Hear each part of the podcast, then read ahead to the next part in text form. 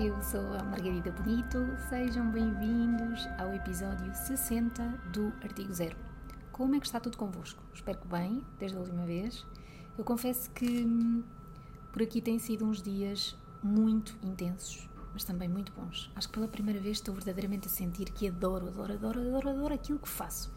E reforço a ideia de que realmente é mesmo preciso nós gostarmos daquilo que fazemos, porque gerir um próprio negócio para vocês, o vosso próprio escritório, não é pera doce, não é pera doce, no sentido que dá muito trabalho. E acredito que tudo aquilo que, que se passa comigo também se passa convosco, se, claro, fores uma advogada em prática individual, contexto em que todos os aspectos da gestão do escritório recaem sobre nós. E a este propósito, e nem era bem sobre isto que eu pretendia falar hoje, partilho aqui algumas ideias que resultam comigo e que, com certeza, podem também uh, resultar contigo, pelo menos resultam com empresários com quem eu tenho falado. Uma, deleguem tudo aquilo que saibam que não dominam. Tempo é o recurso mais precioso, talvez o mais precioso de todos, e é importante analisar as áreas do escritório que verdadeiramente dependem de vocês e das vossas competências. Depois, este, eu bato sempre neste ponto, definam um horário de trabalho. Não tem que ser o clássico 9, uh, das, das 9 às 5, mas devem ter sempre, sobretudo, uma hora de começar e uma hora para terminar. Ainda que alguns dias, sei lá, a hora de terminar seja, por exemplo, à meia-noite. Mas é crucial ter um fim à vista para o dia de trabalho, porque este exercício de planeamento um, conduz à disciplina e ao comprometimento. Outra coisa que também também vos pode ajudar aqui a, gerir o vosso escritório é olhar à vossa volta. Vejam quem é que vos pode ajudar a crescer mais rapidamente e aqui vou puxar a brasa à minha sardinha, estou já aqui a dizer, porque não um coach? Porque não procurar um mentor? Porque não? Bom, e agora sim vamos entrar no tópico de hoje, no tópico propriamente dito. Rufem os tambores. Hoje vamos falar sobre vendas. Sim, sim, sim, eu disse vendas, porque também não tenho problema nenhum com aquilo que vou aqui partilhar convosco vamos falar sobre vendas, mais especificamente sobre o mindset das vendas e um bocadinho sobre competências que lhes são imprescindíveis. Bora lá? Vamos lá. Mas antes, quero fazer aqui uma ressalva e eu que tenho sempre na boca a palavra disclaimer, no outro dia, graças à querida Mafalda Diogo, consegui encontrar aqui a tradução perfeita ressalva. Quero fazer aqui uma ressalva porque, obviamente, tudo aquilo que eu vou partilhar convosco tem como fundamento os preceitos deontológicos a que a, a, que a profissão obedece, ok? Tem sempre com base aquilo que está escrito, um código deontológico. Sempre, sempre, sempre. E talvez eu vá usar muitas vezes o verbo vender, um, e vocês já sabem aquilo que eu quero dizer, é sempre interpretado à luz dos preceitos que regem a advocacia, ok? Mas então vamos lá. Quando falamos em conseguir clientes, falamos de uma parte crucial da advocacia, não é? Porque, lá está, repitam comigo, repitam comigo, sem cliente não há advogado. Pelo que, como eu já disse aqui dezenas de vezes, não dá só para fazer trabalho jurídico. Sou pena de os clientes se esgotarem.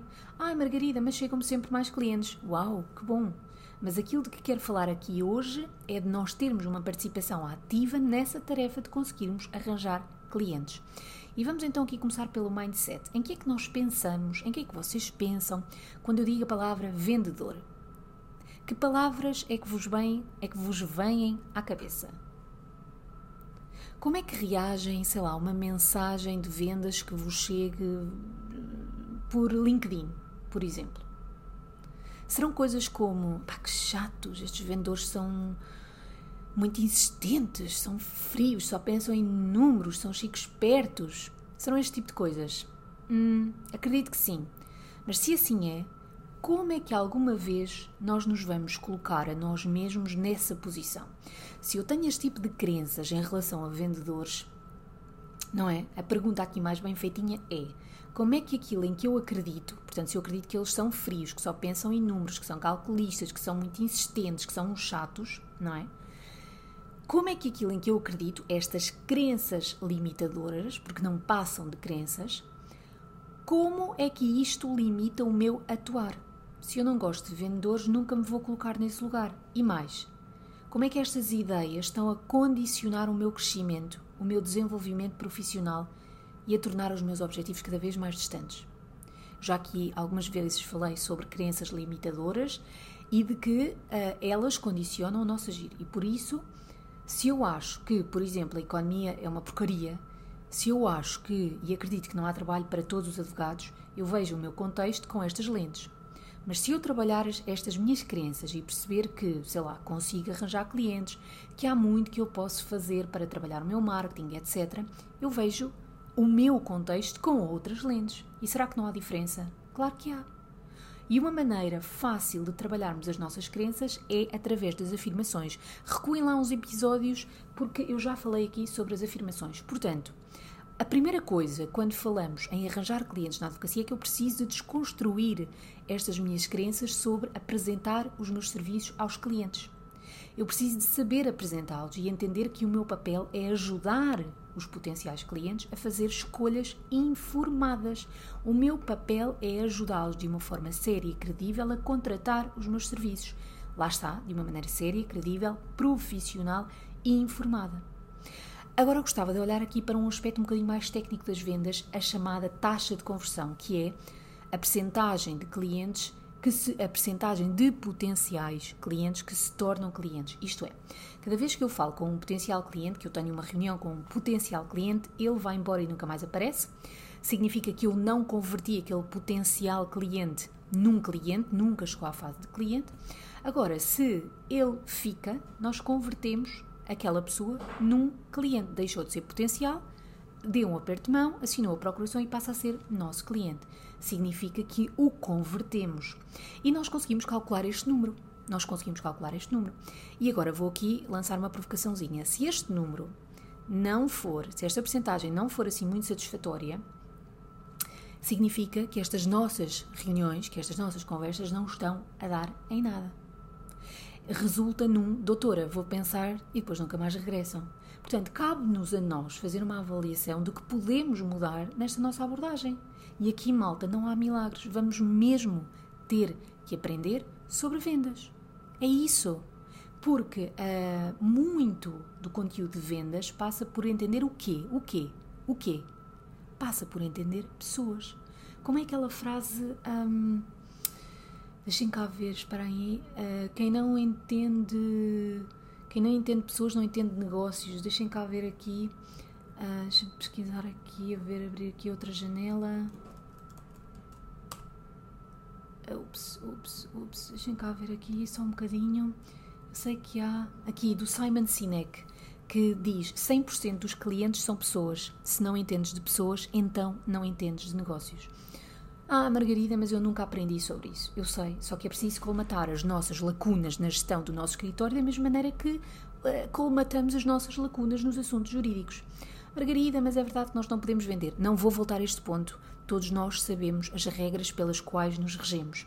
Não podemos vender no, no, no, no, sentido estrito do termo, devemos obedecer tudo aquilo que o código e que a profissão nos exige, mas a verdade é que nós precisamos de ter conversas com clientes, com potenciais clientes, precisamos de lhes chegar a fazer o nosso valor e de como os podemos ajudar.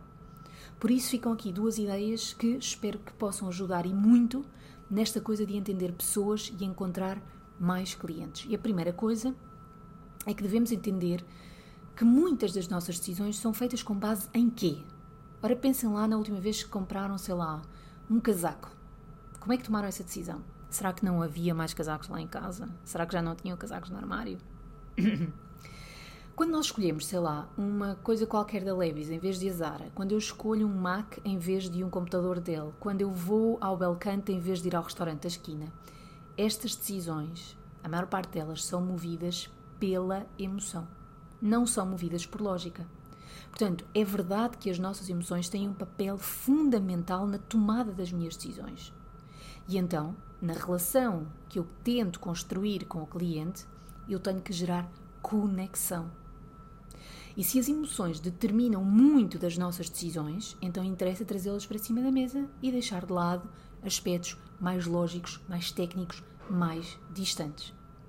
A segunda ideia tem que ver com a nossa capacidade de fazer perguntas. Que perguntas é que fazes aos teus potenciais clientes? Abertas ou fechadas? Esta coisa dos abertas é perguntas abertas levam a mais informação, as perguntas fechadas levam normalmente a um sim e a um não, fim de conversa. E quantas perguntas fazes? E as perguntas saem de sempre uh, de uma forma espontânea ou tens uma listinha de perguntas que nunca falha. As perguntas servem para conduzir a conversa e evitar entrar num modo uh, sem mesmo do que é que o cliente precisa. Eu não perguntei, mas já sei, mas já adivinhei. Ninguém adivinha nada, ok? Além disso, fazer perguntas é mostrar interesse. Quem é que não gosta de ser ouvido? E ao mostrar interesse, fazemos com que a pessoa se sinta acolhida, compreendida. Achas que a pessoa, se tu fizeres perguntas, se mostrares interesse pelas suas dores, por aquilo que precisa, por aquilo que deseja, achas que a pessoa sente que tu lhe estás a impingir os teus serviços jurídicos? Claro que não. Portanto, as perguntas bem feitas ajudam a estreitar a relação, ajudam a gerar conexão, que é indispensável para o laço de confiança que posteriormente leva ao contrato de prestação de serviços.